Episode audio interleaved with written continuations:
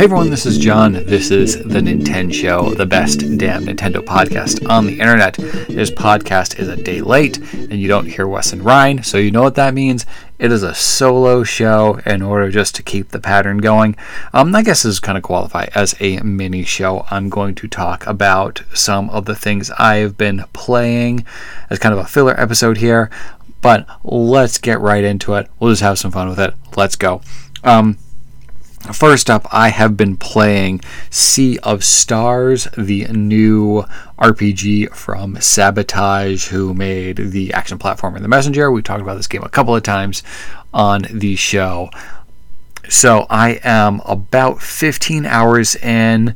A lot of outlets and how long to beat is showing this game is like 25 to 30 hours, that sort of range. So I am getting near the halfway mark, and I'm really liking it. So this is a high-level stuff. It is a turn-taking RPG with a lot of things that have been like sort of minimized in order to, I guess, make it a bit more friendly. It doesn't like have the same sort of bloat that you saw from JRPGs, especially entering into the PS1 and 64 era, where you're starting off with hundreds of hit points and all these mana points, and you're doing hundreds of points worth of damage right off the start. And this is, it's a bit more intimate, I suppose, the way that the damage calculations are on. But anyway, I'm getting into some specifics here, high level stuff. So it is turn-taking in that, obviously you enter your commands and then you do them, and then your enemies, it'll have like a little counter above their head and how many turns it will take in order for them to move. It is a 3-member party system, and you can flip between any party members whose turn you want to take next, but until everyone has taken a turn, it won't like reset and refresh everyone from in order for them to move again. So what this does is it will force you to think strategically about what characters you want to use in order to take on which enemy who might be moving next. So you might want to use a character that's going to exploit an enemy weakness in order to try to finish them off before they take their turn. Or an enemy might have a defensive shield up, or it's more like not like a defensive shield like you would see in like an Octopath Traveler, where you need to break down these defensive shields in order to actually inflict significant amount of damage. It's more like a cast. They're going to cast a powerful spell or skill. By breaking down those shields, you will interrupt their casting and force them to miss their turn. And it's a really useful thing to have in battle. However, something that I have experienced a lot in this game is it's not really built with that sort of flow in mind. The flow of the battles, just kind of in general, is not super smooth in the way that something like Octopath Traveler or something like a Xenoblade 2, where you're going to be doing very specific things in a specific order in order to get the best possible outcome. This is more improvisational in that when an enemy starts casting something, they may do it at an inopportune time, so it is impossible to interrupt them in a fight. And it makes it, and that's kind of disappointing, that it's never like set up as a puzzle to solve. Like, hey, what party do I construct? What order of turns do I do in order to get through this unscathed? There's some points of the game where it's just downright not possible to do that.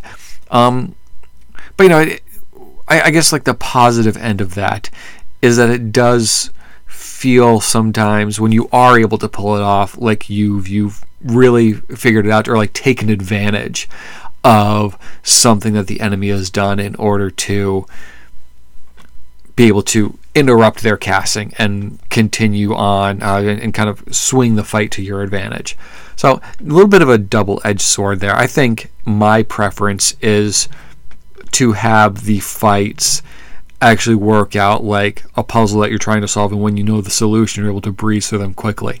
Now, the fights themselves aren't really too long, but there are times when, you know, when you're out encountering 3, 4, 5 enemies where the fights can go several turns before you're able to clear all the enemies out, because you're not always able to take full advantage of all of your skills, because the mana points in this game are very limited. You can only do special moves or your casts, your special skills, a couple of times before you run entirely out of mana. You can replenish that in battle by doing your standard attacks.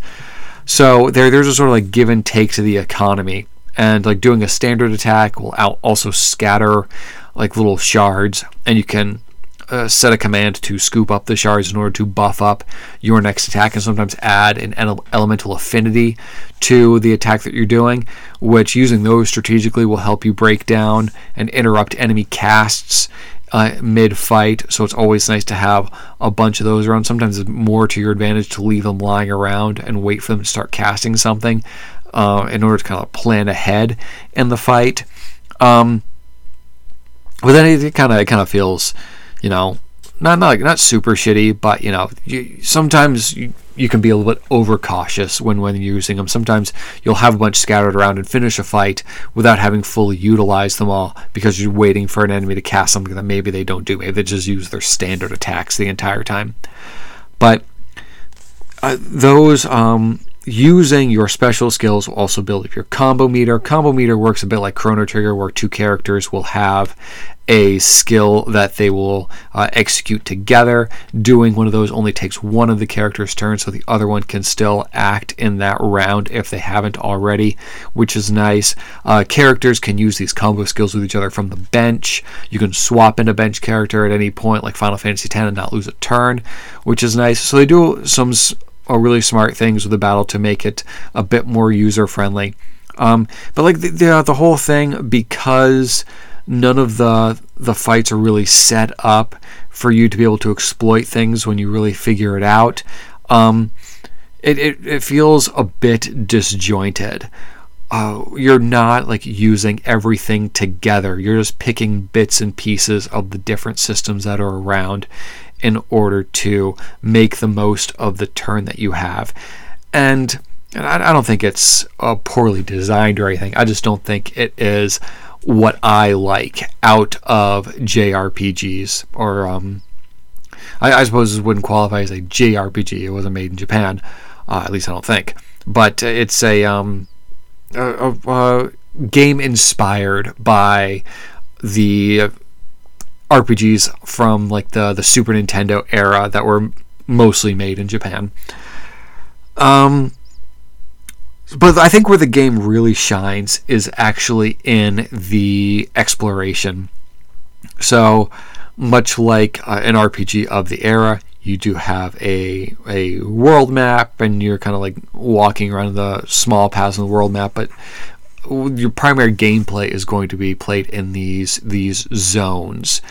And there are like dungeon type areas and zones that, you know, could kind of behave similar to a dungeon, but aren't quite as puzzly as you would think of as a dungeon, especially compared to the rest of the game.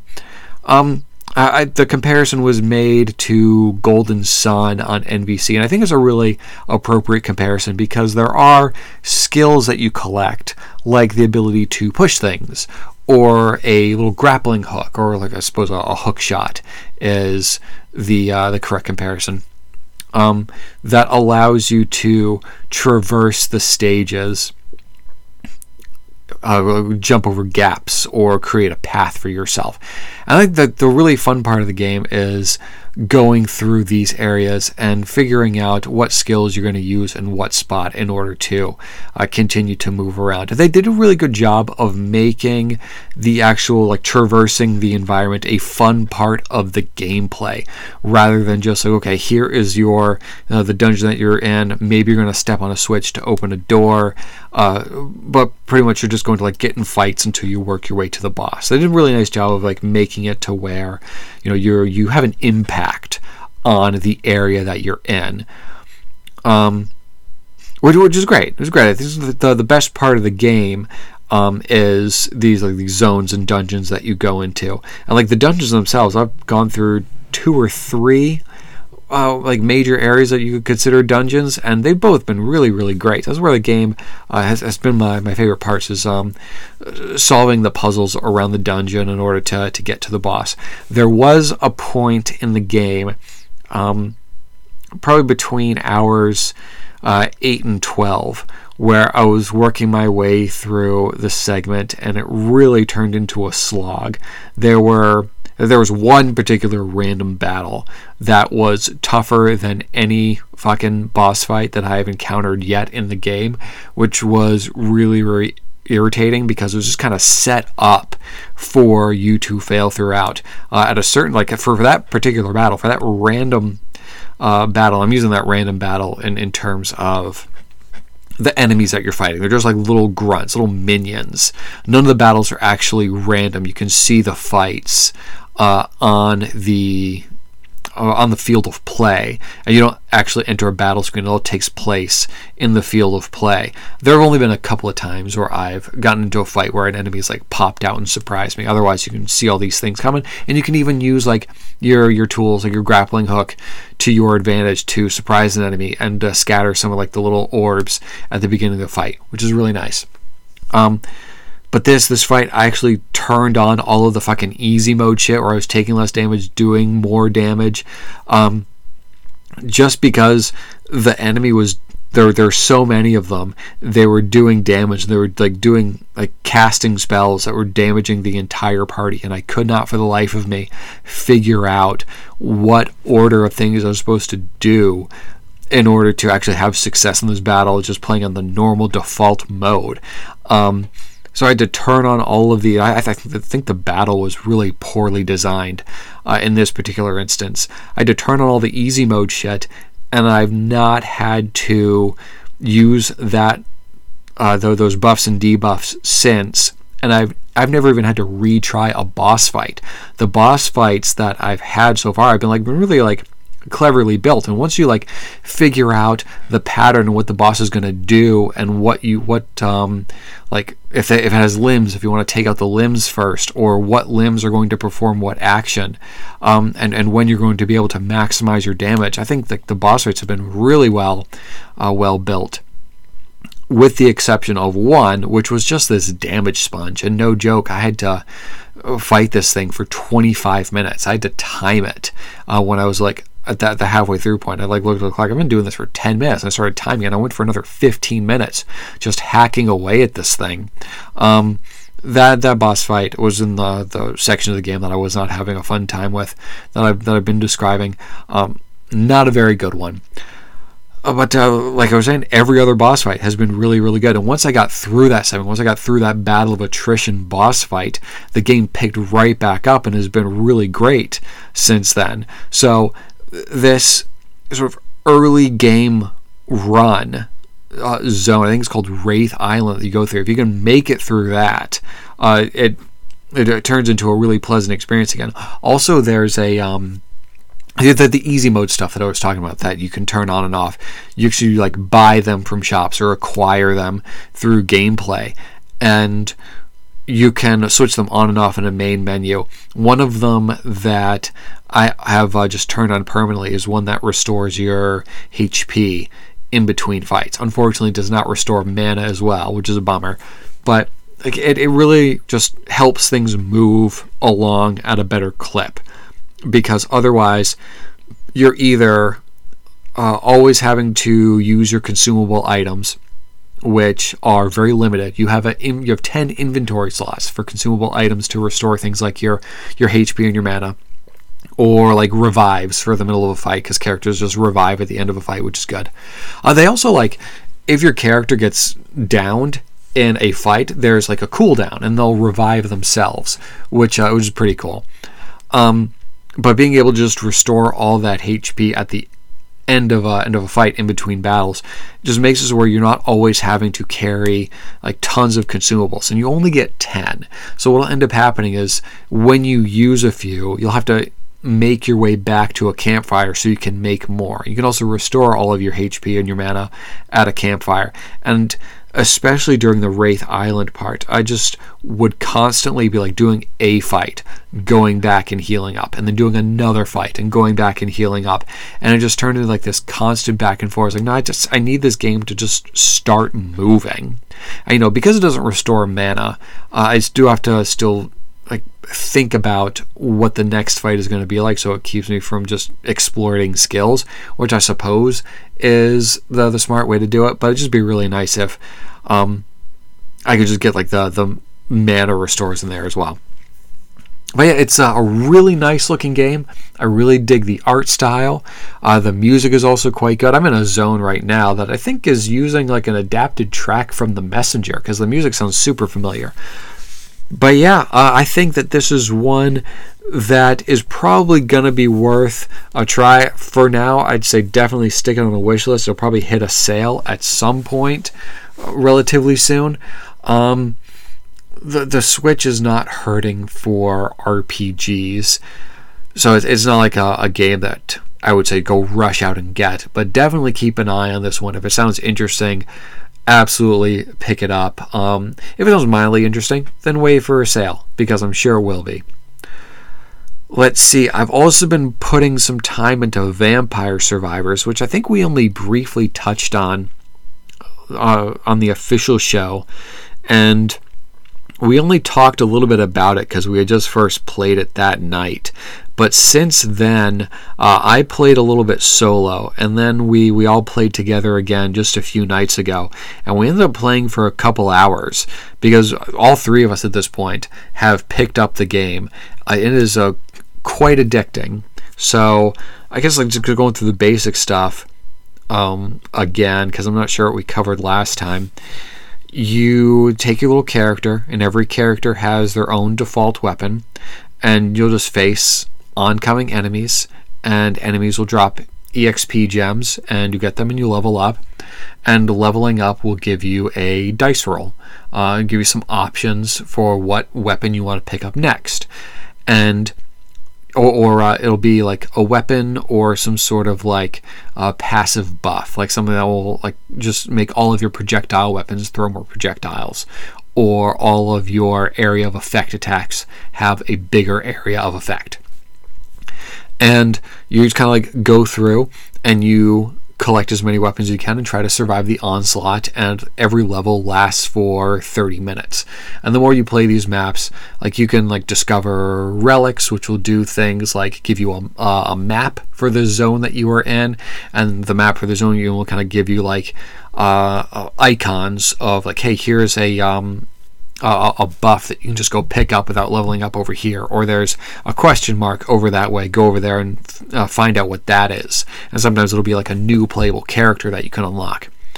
So the fun of the game really comes in when you start to understand the weapon upgrade systems and what weapons and passives synergize together.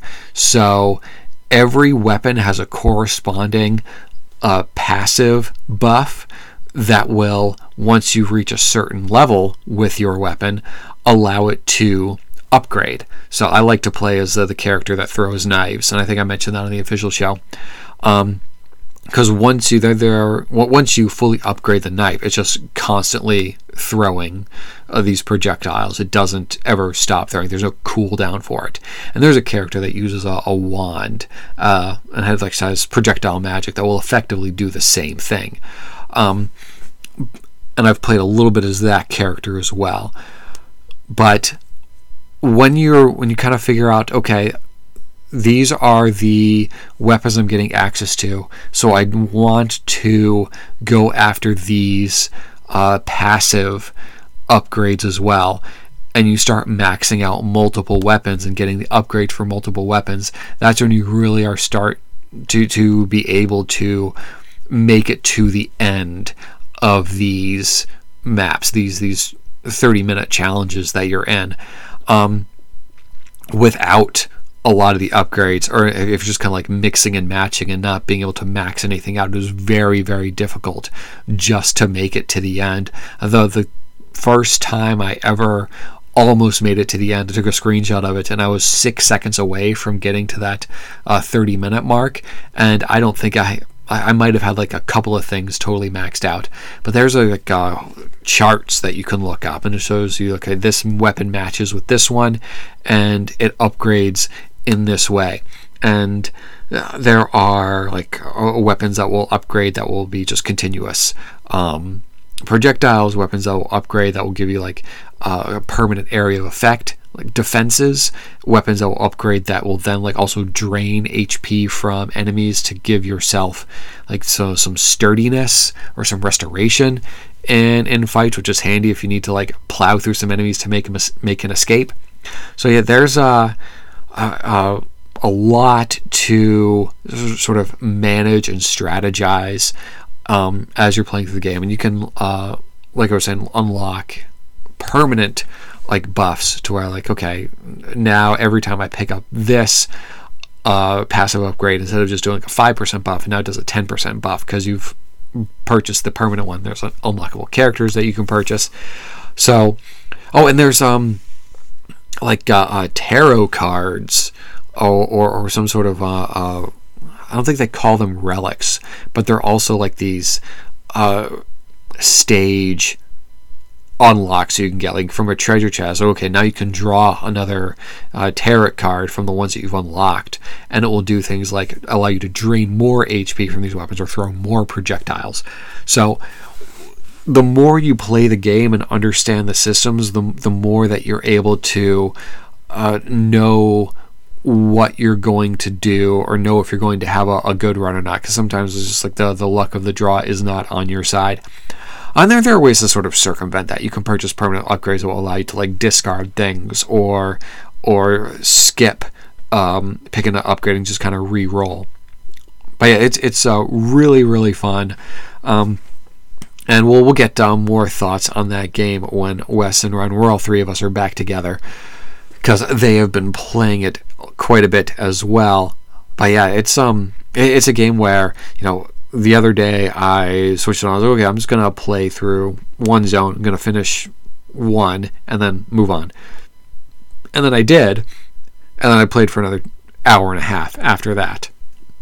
And they make it super easy just to jump into another one. When we were all three of us playing together a few nights ago, you know, we must have just been like, okay, just one more round. Like 5 times we said, okay, one more round after this one, and just kept on going and going and going. Oh, and like once you play to a certain point, you can actually like set the clock to speed up, so you're not having to go for a full 30 minutes every time.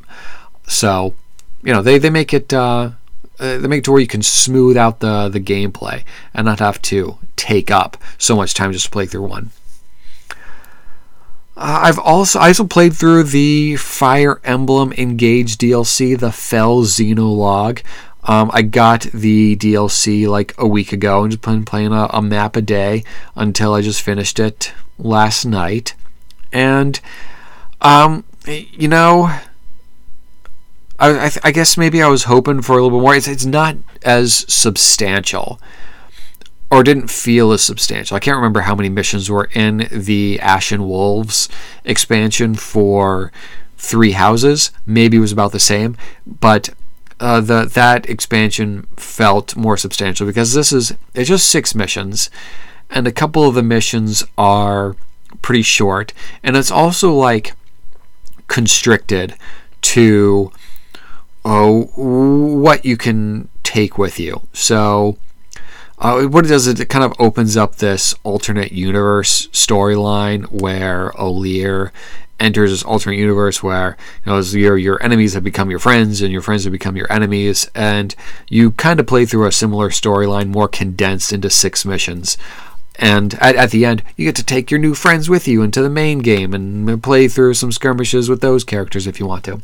But what it does is it, you know, like in Fire Emblem, and in any Fire Emblem grid-based map, turn-taking strategy game, and you select your characters, but you have a very limited pool of options because the characters that you're required to take and the characters that you can take with you are going to be locked to a preset level, and they will have preset equipment, so you don't get any of the customization that you've been working on with your characters so far.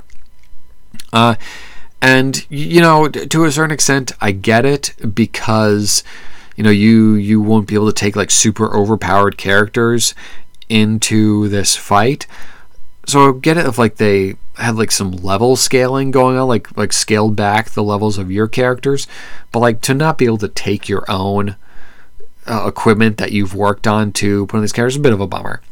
And also, the not being able to level up as you take characters through these missions, I don't know, also a bit unfortunate. It feels less like a separate miniature campaign and more like just challenge missions. Now, the 5th and the 6th missions in this Fell Xenologue DLC were really great. The way they sort of like in the 5th mission, you can't use Alear at all. She's just like trapped in this area and under constant bombardment. So, you know, sometimes you'll have to like try to use a skill or a long distance staff in order to try to restore some HP, because if she dies, then the mission's over. It took like some actual strategic thinking and maneuvering to get all of your characters over to that side of this ruined city that you're in to like finish the map and rescue her from this like sort of a laser jail that she ended up in. And then the 6th mission, the last mission of the DLC, you're fighting like a giant dragon like you do in a lot of like Fire Emblem ending missions, but the dragon like every several turns will just totally destroy a particular chunk of the map, and you have to evacuate everyone you can from that area of the map, otherwise, you know, they get sunken into the ocean. You can't use them the rest of the fight. They don't have permanent death in the Fell Xenologue. There are, of course, key characters who, if they get killed on the map, you can't, like, you lose, and you got to rewind time or start over. But like all your optional characters that you can pick from your main cast, if they get killed in a mission, you can just take them again in the next one. But yeah, like that was one. There are a couple of ways you can do it. You can just try to go after the dragon right at the start. You're not going to be doing much damage, so it really takes some strategic use of your engage skills in order to try to actually do some damage and win that really quickly. The other option is to take out all of like the main character bosses scattered throughout the map, in order to like weaken the dragon to be able to do some damage at the end. And that's one where like I had Alear in the party, of course, but she was always like as farther away from the dragon as everyone else. So I didn't even end up using her effectively during that entire fight. But yeah, that was another really good one. Those two missions were big standouts for sure. The rest of them were just kind of like standard Fire Emblem fare. But the last game that I have been playing is I got the DLC, the two new characters for Shredder's Revenge, Ninja Turtles, and there's one like these sort of beat 'em up characters. I don't ever personally notice a huge difference, but it's fun to have a couple of new characters. Me, Wes, and Ryan played for a little bit. Me and the children played for a little bit with these new characters. I'm kind of slowly trying to get them up to level 10 in the story mode, but other, you know. They have like some different area of effect, special attacks like you would expect from that game. But otherwise, they're not really behaving a ton differently from the rest of the characters. No, it's a beat 'em up. I think Streets of Rage 4 is probably a game where there's big differences between any of the playable characters. And I'm sure like all of the Ninja Turtles characters have their subtle differences, and like their range and their power and their speed and the ways that they attack and who's good at like aerial juggling and things like that. But with Shredder's Revenge, you can kind of mash your way through most levels, which is fine. And it's kind of the fun part of the game, is just picking your favorite character and mashing your way through. But the last thing that I wanted to talk about really briefly, because I didn't make any notes on it, was there was a Mario Wonder Direct, which that game looks just absolutely delightful. They showed a bunch of levels. They showed a bunch of characters. I really like that they're doing all these different playable characters. It would be really, really nice if they all had like slightly different play styles, because it looks like they have like just default standard Mario, like balanced play style, and then you have like your Yoshi and your Nabbit character, who, and it's nice to see Nabbit in there again, but they're just like the unkillable characters, but no one really plays differently from what they were saying. Like Luigi doesn't have like the less traction and the higher jump or things like that, which, you know, there's a lot of characters, so I can understand why you would just have like the one play style, but it would be nice to like see the extra effort and go the extra mile to have, you know, Yoshi and Peach and Luigi play a little bit differently. Like Yoshi does, to be fair. Yoshi does have his flutter jump, so there's some different mechanics going on with the different color Yoshi that you can use. But, you know, I think we've gotten so used to, like, Mario, Luigi, Toad, Peach all playing slightly differently that, you know, it's a bit disappointing that they don't this time around. Something that is cool is the badge system. You can collect, like, little upgrades, slight upgrades to your characters. You can equip one per level. And one is like a glide. You can like your hat turns into a parachute for your different characters and allows you to sail a little bit through the air. Or there's like a vine that looks like works like a hook shot, which is really, really cool. I really like the style of that one, and it seems like there are going to be certain challenges or maybe collectibles that you can only get in certain levels if you take the right badge or just really skilled at like wall jumping. So that is really cool. It looks like it's going to have a decent amount of challenge to this game, which will be great to see. It does kind of use the new Super Mario Brothers standard like world themes, like here's your desert, here's your ice area, here's your fire area. I don't know if that's going to be like pervasive throughout the entire like zone that you're in, because there were times in like Super Mario 3D World where it's like, okay, here's your desert area, but not all of the levels sort of conformed to that sand theme. So we'll see. And it is kind of like the standard 2D Mario thing to have these different environmental zones that they build around. It would be nice to see it mixed up a little bit or to try something different, but I don't want to like prejudge it too quickly, especially with all the things that they're doing with the different power-ups with the drill and the elephant, with being able to like carry water around and stuff like that. I'm confident enough that they'll have different ways to play that I'm willing to give a little bit of a pass to having the same sort of environmental themes. So withholding judgment on that, and it'll probably be fine for what it is. Like, I'm not super looking forward to playing through desert areas again, but I'm optimistic enough to be able to try something new that, you know, it'll probably be really good. And the game looks really, really nice. I really dig the visual style and all like the little flares that they're putting in, like the chatty flowers and all the different character animations and facial expressions. They're really putting a lot of effort into giving this game a lot of personality, and you can feel the swagger that they have when designing this one. It is a really, really nice looking game.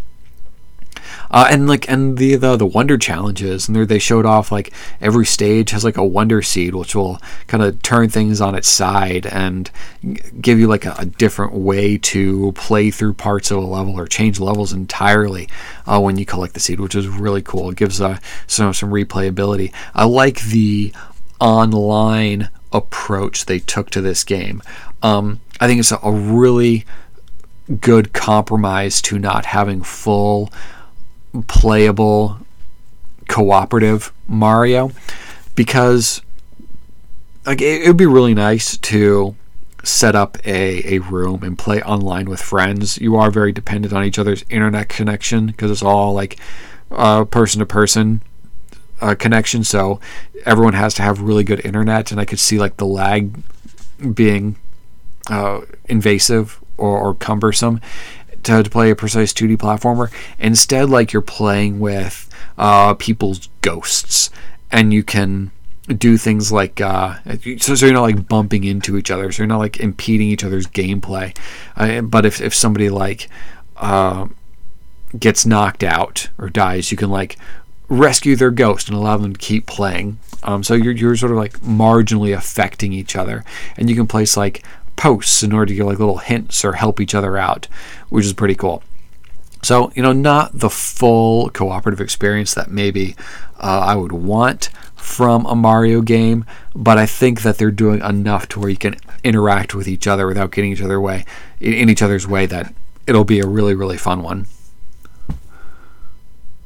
But on that note, I don't think there is anything else about Mario that's coming to mind right now.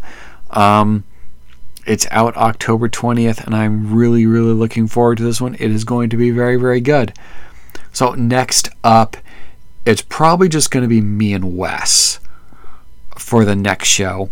And we're probably just going to do another general mini show. Maybe if there's some news, we'll bring that up as well. But I don't know if there's anything super noteworthy right now. So we'll probably just chat about some games for a little bit and what we've been playing and all that fun stuff. You know, the good parts of the podcast. And then Ryan should be back with us the next time around. So I think what we're going to do is me and Wes will just have a general fun conversation. And then after that, we'll rewind to the retro show and then close out the month with the Pokemon show, because we'll have the Pokemon DLC for Scarlet and Violet. So we'll be able to spend some time with that and break all that down. And that'll be that. Thanks for listening. End of podcast.